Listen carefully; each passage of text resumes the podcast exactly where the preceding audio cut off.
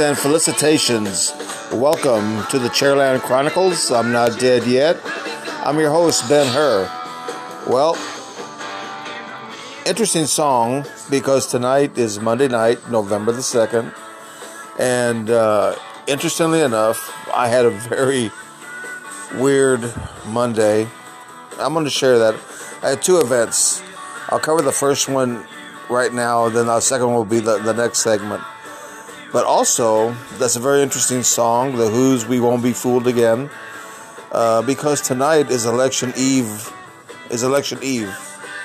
Uh, we just got past Halloween, which was rather uneventful because of the COVID. And now we are going to, we're doing election eve right now.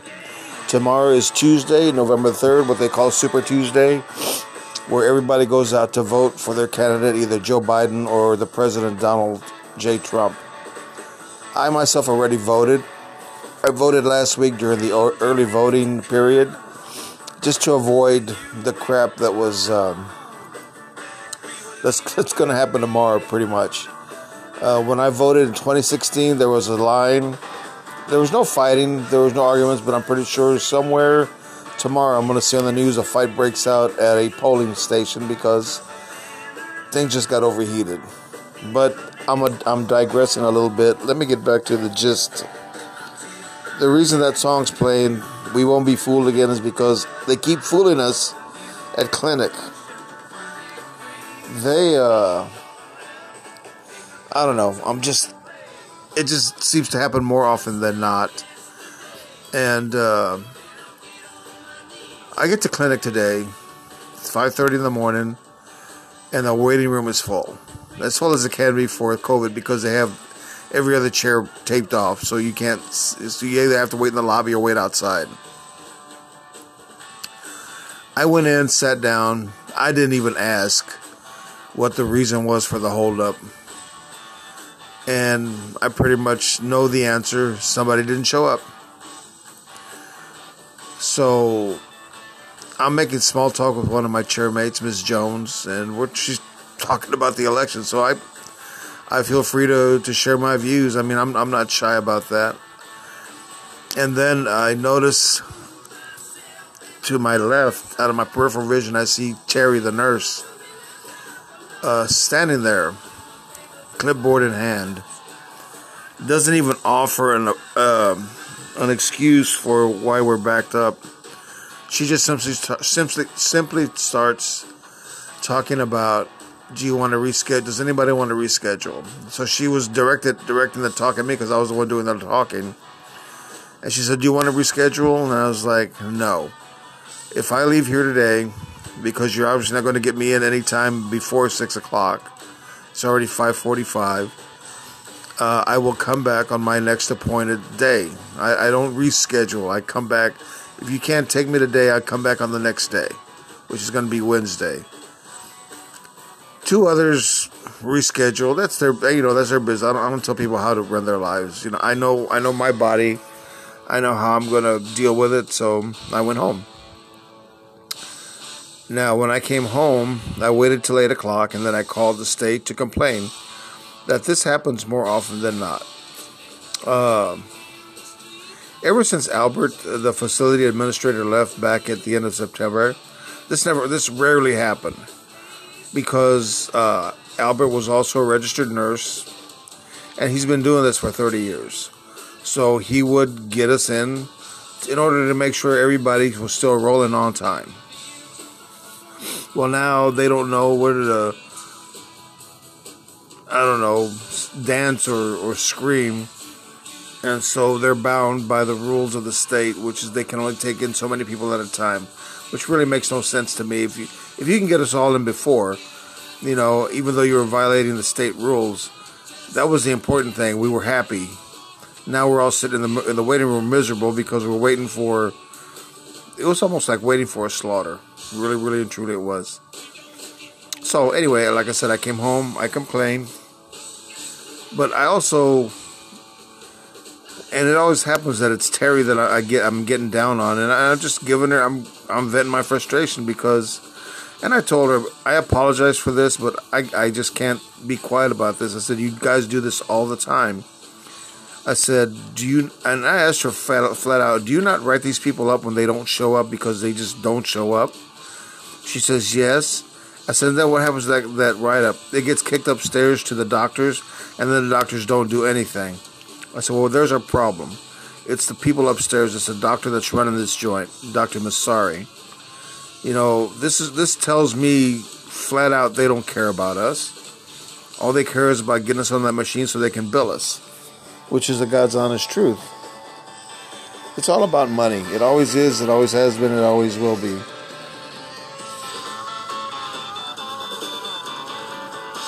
And uh, and that's that's the way it goes. Now, it was a nurse that didn't show up this morning. So when it's only one nurse on the floor, they can only do so much. So it makes me ask the question A, did you get into this line of work because it was easy money? Because the fact that you just don't show up to, because you don't show up tells me that this is just a job to you. You're, you're not in it for the sake of the patient you know, you just want to make your money and you want to move on and you want to party on your weekends and, and whatever. You know, I, I get that. Don't get me wrong. I, have been there. I've been in those, that situation. But this is a medical field. This is a field where you care about other people. Because think about it. What if this is your grandmother or grandfather that's at a dialysis clinic? Wouldn't you want them to show up on time so they get taken care of properly? Well, I think I think that's the the answer is yes.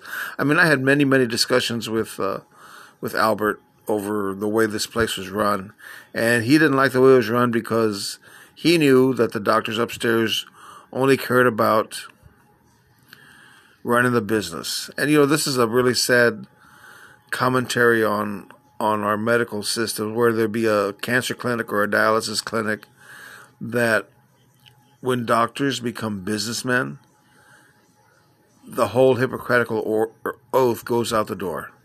I just that's just the way I feel because we're sitting there waiting, looking at each other, slowly dying, waiting to see if we're going to get called in or not. My philosophy has always been very simple. I get there at five thirty. If I'm not in there by six o'clock, I leave. For two reasons: my parking my parking privilege is going to expire in thirty minutes, and if you can't get me in, and it's just like I told Terry. I says, look, I've been coming here for two and a half years. Only once have I met my chair time, and that was months ago. I said, why is it when Albert was here, none of this, none of this shit happened? She hadn't, she didn't have an answer for me. It's because yo, they were afraid of him, because he would enforce rules. And if you were, if you were written up three times because you didn't show up or you were late for your shift, you got, you got fired. It was just that simple. That's the way it should be. You know, you shouldn't be able to go to the boss and say, oh, crap. That's your problem. You're the one that uh, decided to become an employee of this place. And so you should show up on time. You know, it doesn't matter whether you're just a low technician or a registered nurse. You should be there. This is your job. This is your livelihood. Other people depend on you for their survival. But no, you decided to have one beer too many. Maybe you stayed up to watch the Cowboy game and you said pretty much screw those people at the clinic. I'm going to sleep that extra hour or I'm not going to come in. So now they have to call the other, the senior floor nurse, which is Mario, which is, you call this guy and he says, I'll be there in half an hour. He shows up at 1230, 1 o'clock in the afternoon. You know, so that he's just as bad as the other one. I mean, it's like Albert's gone. They hired all the, the dregs back to run this joint. And here I am stuck in the middle with all these other people who, who can't go anywhere else. You know. And you know what? It's not just this place. It's Fresenius, DaVita. They all. And I've heard I've heard the horror stories from people that go to other clinics the the stories are the same. They we all get treated the same, and that should not happen. This should not happen. Something things something needs to change, and it needs to change for the better. and it needs to change in our favor and not for the favor of the doctors or the clinics because they're the ones making money hand over fist when they bill us $4,000 an hour each time we're on that machine. Because at the end of the month, they're getting $100, $120,000 payouts from Medicare. And I've mentioned before on this program that Medicare, the budget for Medicare, and this is a true fact, you can research this, a third of the Medicare budget goes to dialysis clinics. A third of their budget goes to dialysis clinics. Yeah, you do the math and somebody's making a whole lot of money. I mean, the the the doctor that runs the the organization I'm in, I'm in Dr. Masari drives a Tesla. A Tesla's a hundred thirty five thousand dollar car. That car ain't cheap, so he rides in style. Yeah, it's probably a piece. It's a piece of shit electric car. I, I, I get that. I wouldn't I wouldn't drive it. I wouldn't pay one hundred thirty five thousand dollars for an electric car to begin with. But uh, that's the thing. They don't care. And and as I'm bitching at, at, at the nurse this morning, I told her, I says, look, these people should all be doing the same thing, bitching at you, but they're they're sheep. They're afraid to say anything. I'm not. I, I don't. What, what's the worst you can do? Kick me out of their clinic? I'll go somewhere else. And you can, whatever money I owe you, you can shove it up your ass because you're not going to get it from me. You should have taken better care of me. Is what you should have done. So that was number one. Yeah, well, we started off the month on a Monday in a bad way. It wasn't good.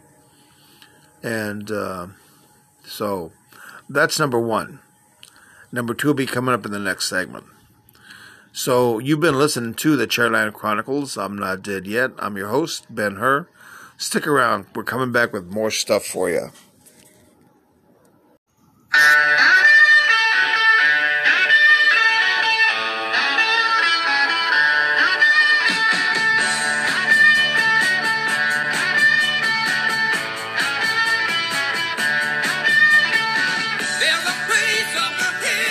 And we're back. You're listening to the Chairland Chronicles. I'm not dead yet. I'm your host, Ben Hur. And uh, now for part two of what happened today in my life. Uh, okay, so you heard the last segment of what happened to me at clinic. So I came home, filed my complaint, and now I'm here. Uh, and then I get a message, uh, a messenger, messenger message from somebody, and I'm like, "Who's this?" I don't recognize the little picture in the circle. So I click on it, and it turns out it's a guy that I knew when I was working the club. He was a comic named uh, Ashton. He's a big old tall beanpole of a guy. He's a good guy. He's a good kid. I liked him. Pretty funny comic too. Um, and the, basically, the message was very simple. He goes, Hey, I don't know if you've heard this yet, but Leland Deco passed away this morning. My jaw dropped. We called him, we knew him as Leland Deco. That was his stage name. His real name was Ander L. Deco. Um, and he was a good guy. He was my friend. I love this guy. I love this kid. He, I met him probably around, I want to say around 2015. Uh, he's the guy that started coming out to the open mics when I was running the open mics back at the club on Tuesdays. Uh, he got to know me and I got to know him. And every now and then I would watch him on stage and I would give him pointers, you know, hey, do this, try this and uh, well, we developed a friendship from there. He liked listening to what I had to say, and uh, he was always very receptive to my criticisms. And that's a good thing when you're in this business. If you can open your ears and shut your mouth and listen, you're doing half the work has already been done for you. Well, that was De- that was Leland. Uh, and of course, I had all the questions. I don't know what, what he died of. Uh, I, all I know is that he died this morning.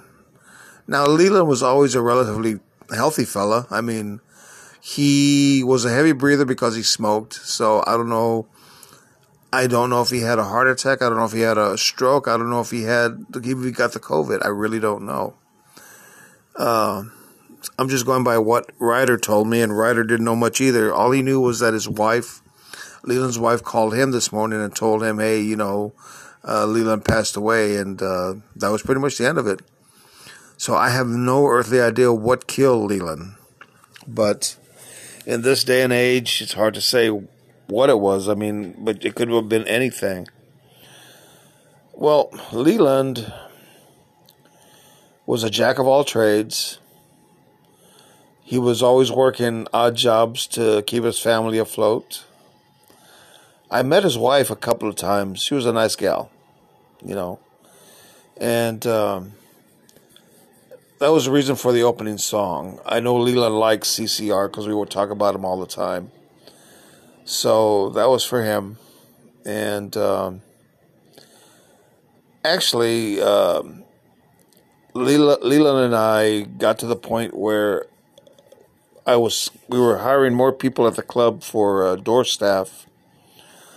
So I hired him because he was a good guy. He knew he had a good work work ethic, and he was always on time. He was always there, and so Leland became just a part of the regular staff.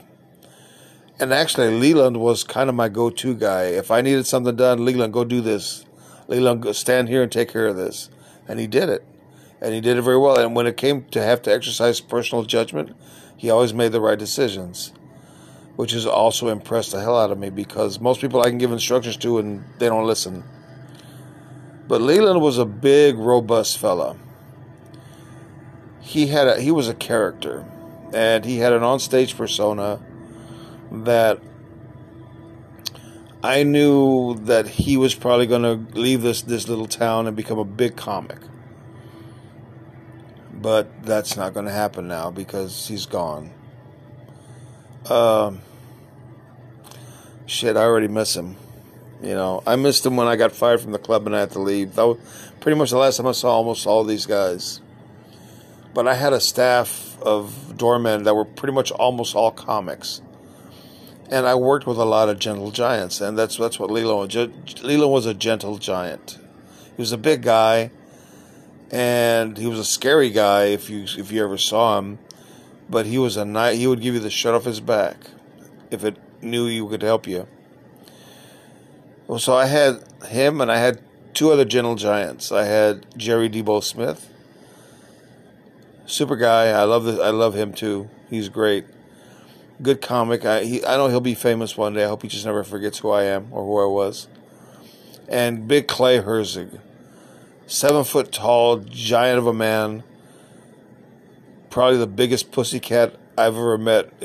If I, I always think that if uh, Andre the Giant was half the man that Clay was, then Andre the Giant was a, just a super dude too. And I heard that's that's what he was. So, and Clay's a good guy too. But uh, getting back to Leland, um, always on time, always always willing to help had a great work ethic. That's that that was my whole thing. Even when, when it came to his comedy, you know. And I was fortunate enough to watch him with just two bits when he first started doing the open mic, and he expanded that to a full fifteen minute opening set. My goal was to get him to open at least a week at the club. Never got that chance because I got terminated and. Uh, Mm, it's been a year since I've been I got fired and I've never I haven't set foot back in that club again.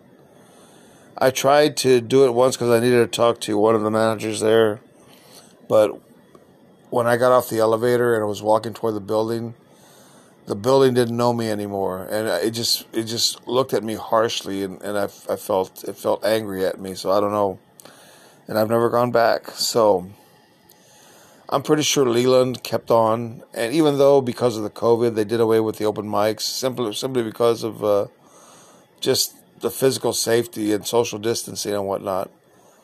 But uh,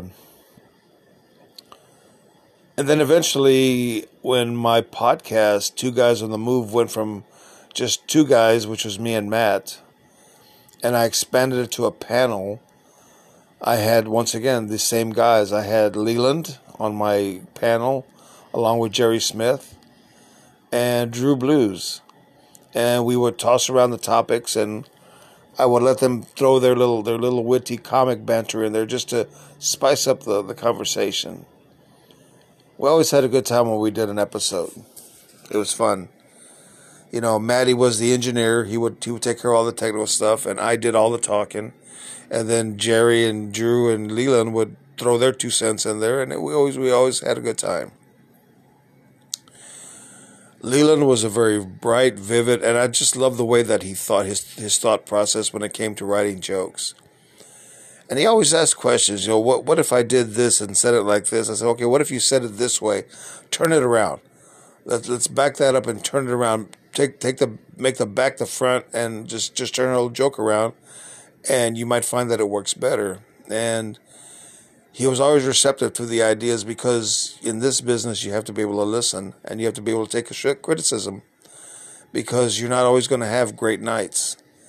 You're going to have nights where you go up on stage, grab that mic, and you're lucky if you hear uh, crickets chirping because it, it just gets that bad. And it's no no reflection on you. It's it's the audience. But then again, there are some comics that I've said, no, it's not the audience, man, it's you. So, but Leland wasn't one of those guys. Leland had a passion for music. He was a bass player. He was a bassist. And he and I shared a passion. He loved to play, and I always wanted to play. And he told me one day that he had an extra guitar. He had a second bass guitar that I could borrow. But by the time I got fired, I just never went back and I just never saw Leland again until I got the news today. Oh my God, Leland. I miss you already, buddy. I don't know what happened. I don't know how this happened. And these are the questions that everybody has when they lose somebody close to them. Leland was a good comic. He was a good friend. And he was a good man. And he will be sorely missed on every stage that he used to appear on, with every comic that he used to make laugh. But he's always going to be a part of me. Because I had the opportunity to work with him. And that is something you can never take away from anybody. Leland is always with me, always will be with me. And uh, when you when you see people, when you see your friends, say, "Hey, you know, I love you. You're you're a good friend." Those are the things you have to say because you never know when you're ever going to get not to say them you know. So this episode or this segment is dedicated to to Ander L. Dico, otherwise known as Leland Dico, comic extraordinaire. All right. You've been listening to the Chairland Chronicles. I'm not dead yet. I'm your host, Ben Hur, with a slightly broken heart. Stick around. We got more stuff coming at you. I'm sure tomorrow is going to be a whole new day with a whole new set of challenges. So stick around. We'll be right back.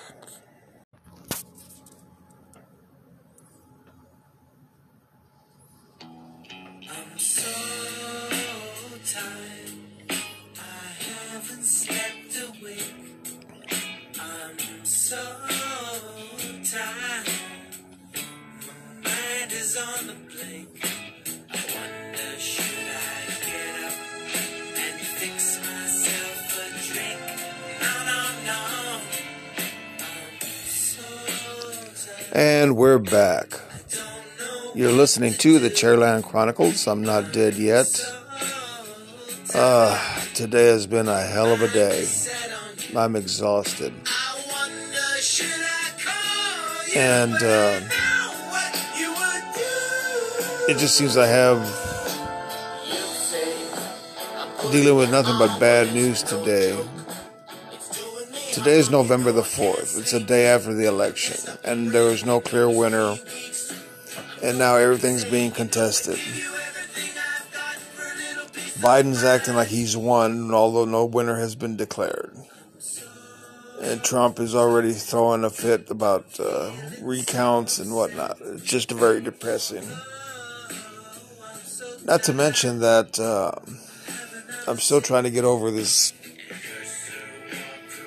I don't want to say it's a sickness, it's just I did it to myself around the 23rd, 22nd of uh, October. I decided to try and better my situation and all the gas that I have because of my colon. So I bought a big bottle of Beano. It worked for a few days. I would sleep at night with no noise, no gurgles. And then I started to develop a pain in my right side. And I think it's the pain is where right around where my liver would be. So I think that uh, I think that this medication has affected me somehow. It hurts to breathe. Oh, just like now, I'm trying to take a deep breath and this pain just shoots through my whole side. But it's gotten better because I haven't taken the Beano for, for a day and a half. I think that's what the what was causing my problem you know, you want something to help you, and in the long run, it ends up hurting you. So now I got to go back to the drawing board and get find. Uh, there's a there's another medication called Gas X that usually worked pretty good for me, but uh, I don't know if it's if it's got the same stuff that Beano does, then I'm screwed. I'm just gonna have to learn to live with it like I have been for the past ten years. And it was so nice not to make any noise. My girlfriend would, would lay with me and she was like, You don't make you're not making any noise, hon. Yeah, I know. It, it worked. And now it's kicking me in the ass. Not to mention that besides the weight of that, the election, uh, when I was at clinic today, oh my God. Well, because I missed clinic on Monday, and I told you about that two two segments ago. I came in today. I weighed in at 123 kilos. So I was way over my limit. So I brought in like five kilos. So my technician is always challenging me. You know, he goes, "You brought in this much. Let's take. I'm going to take off this much, and we'll, we'll worry about the rest on Friday." I said, "Okay." He goes, so you, he goes, we can take off four, or we can take off 4.5. And I'm, I'm always an idiot. And I'll just say, let's go, let's do 4.5. So the machine starts. and uh, the treatment begins. So I'm sitting there. Around 8.30, I have to go to the restroom. So I call my technician over and he takes me off the machine. Oh my God, when I stood up, my back thighs cramped. Yeah, they took off a lot of fluid. That's how you feel it. So I said, walk to the restroom. So I moved, put one leg in front of the other, and I started moving. Try not to wince too much so that people saw I was in pain. Because the minute you they see they they freak out. They're like, "Oh no, you need to sit down." No, no, no, I gotta get this. I gotta get this done. So I go and I sit on the pot. And in the process of doing my business, you push.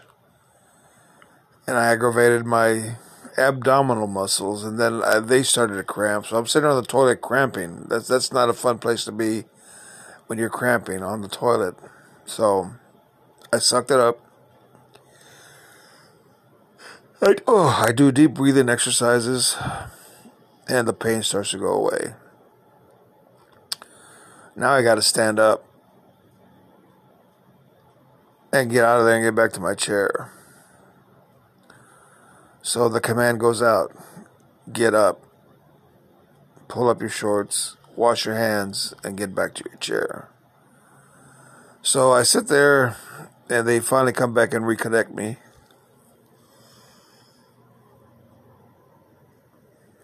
And uh, I got 45 minutes left. Okay. I noticed.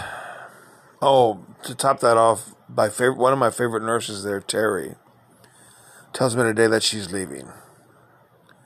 I can't say that I blame her. That place is they're they're they're a bitch to work for. They drain you of everything you've got, and then they still ask for more, and they pay you very little. How do I end up in these places? Is what I kept asking myself. I could have gone to Fresenius or DaVita, but hey, I figure I'm going to give these guys a shot. They were good at first. They were very, very good at what they did. Now that they moved us, when they closed the clinic on uh, Houston,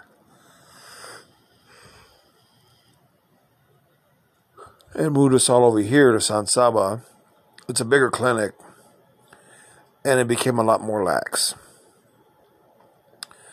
Ever since Albert left at the end of September, that first week of October, one or two people do not come into work. And that happened this this Monday. You you heard about that. If you listened to the first segment, you heard somebody didn't show up for work. So today there's two people missing once again. Uh, go figure. And so they were short. So I got I didn't get on I didn't get on my chair until after six o'clock.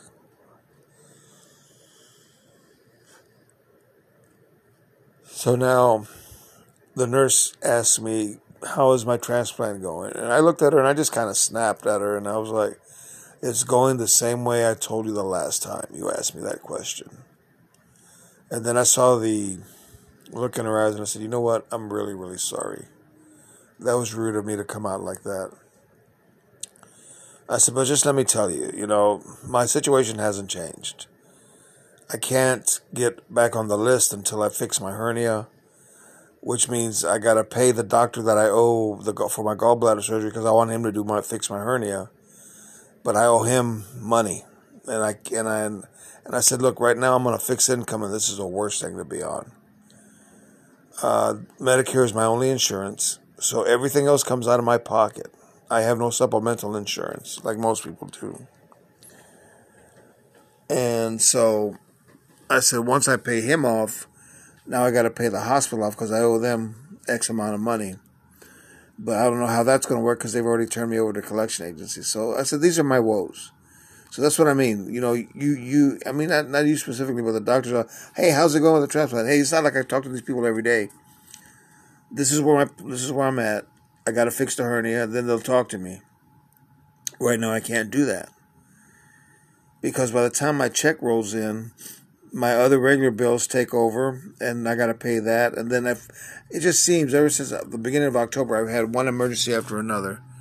Like the emergency that cost me fifteen hundred bucks for for my broken tooth, and I just cannot seem to get above water. But you know what? That's not my that's not anybody's problem but my own. So then, as I'm telling this secretary, I said, I don't mean to be like sound like a little bitch, but I mean, you know, the, now you this is where I'm at. So now you know. But see, the doctors ask me that every week, and the answer's the same. And all I mean, I can I can snap at them. They're not going to like it.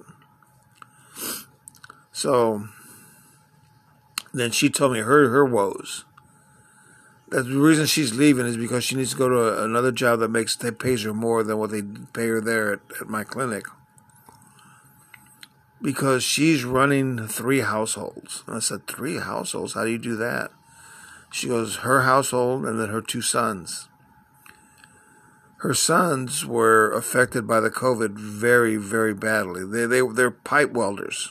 They work in the oil industry. So when COVID hit, the oil industry just kind of rolled up and closed, closed its doors, and there's no work for them. And now the way it looks, she was very upset the fact that Biden looks like he may become president that means they're going to shut down all the pipelines eventually, and then they'll be out of work for good. So in the meanwhile, she's being a good mom and she's helping them out and she's running their households for them. You know, that's her business. And I said, you know what, I feel for you. It sucks the way it turned out, and it sucks the way it turned out with the election. You know, the, these guys are going to get screwed even more. So that was that. So anyway, there was a lot of people missing today. Johnny, I haven't seen Johnny in since last Wednesday because he got sick. I hope he doesn't have the COVID because I was really close to him on a Monday, last Monday, and um, that would suck. But uh, I hope it's just a flu and he gets over it. He's a young man. He he, he should beat it. I hope so. And uh, so anyway, that's that's been my day. So now I'm exhausted because they took off four kilos, four and a half kilos of fluid out of my body, and I'm feeling it now. I felt it when I left the clinic because I was like I could barely walk. Everything was just screaming a cramp, and I just tried to hold it held it to go, together long enough to get home. And it's just been a shitty day. And then all the news I see on the TV doesn't help my mood, you know. Uh, so, that's the way my day went. Was your day any better? I hope so. I would I would assume yeah, but then again, maybe you had a crappy day too. It's hard to say, but November has not been very good, and we're only four days into it. So, thanks for listening stick around. I got more stuff coming at you. I think I got to do one more segment, then we can close this episode out. You've been listening to the Chairland Chronicles. I'm not dead yet, although I feel like I should be. Uh, I'm your host, Ben Hur. Stick around. Uh, thanks for listening on Anchor Radio Podcasts.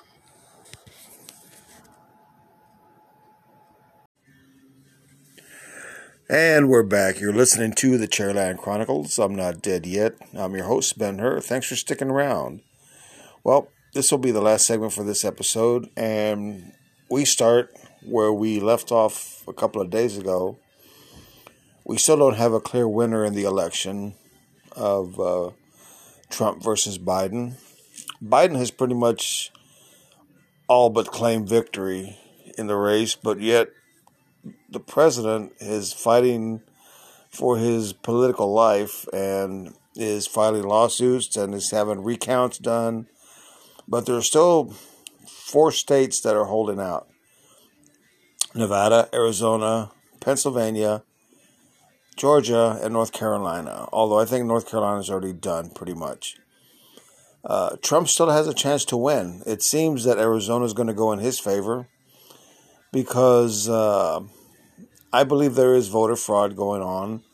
Uh, there are lawsuits being filed on both sides in Pennsylvania, and it turns out that Pennsylvania has a very uh, corrupt history of uh, election fraud going back at least 100 years. Uh, Pennsylvania is a Democrat, always has been a Democratic run state. And the funny thing is, most of the people working at the election sites are Democrats. Which brings me to an interesting point. Here in Texas, at all the places I've voted at, the uh, volunteer workers are very courteous, they're very knowledgeable, and they're volunteers. They do it because they believe in what they do, and they believe in America and our system of uh, of justice and freedom of elections. And they do a very good job, I have to say. My main problem with them is most of them are really old ladies, and they're really slow. But uh, all in all, they do a good job. You know, nobody they, they sign you in, they check you in, they make sure you got a valid picture ID and your names are on the rolls, and then they let you go vote. And you're once you're in the booth, it's it's well, it's not really a booth, but it's it's your time to do what you do to, to exercise your voice as an American. But uh, in other states, and see that's the, that's the problem. Well, it's not really the problem, but it's it goes back to states' rights every state runs their elections a little bit differently because it's the way they want to run it. Uh, so Texas is not necessarily going to run as smoothly as, say, Arizona, but it seems Arizona and another contested state, which was uh, another battleground state, which is Florida, seem to be handling their counts very well. Both of those states are run by Republicans.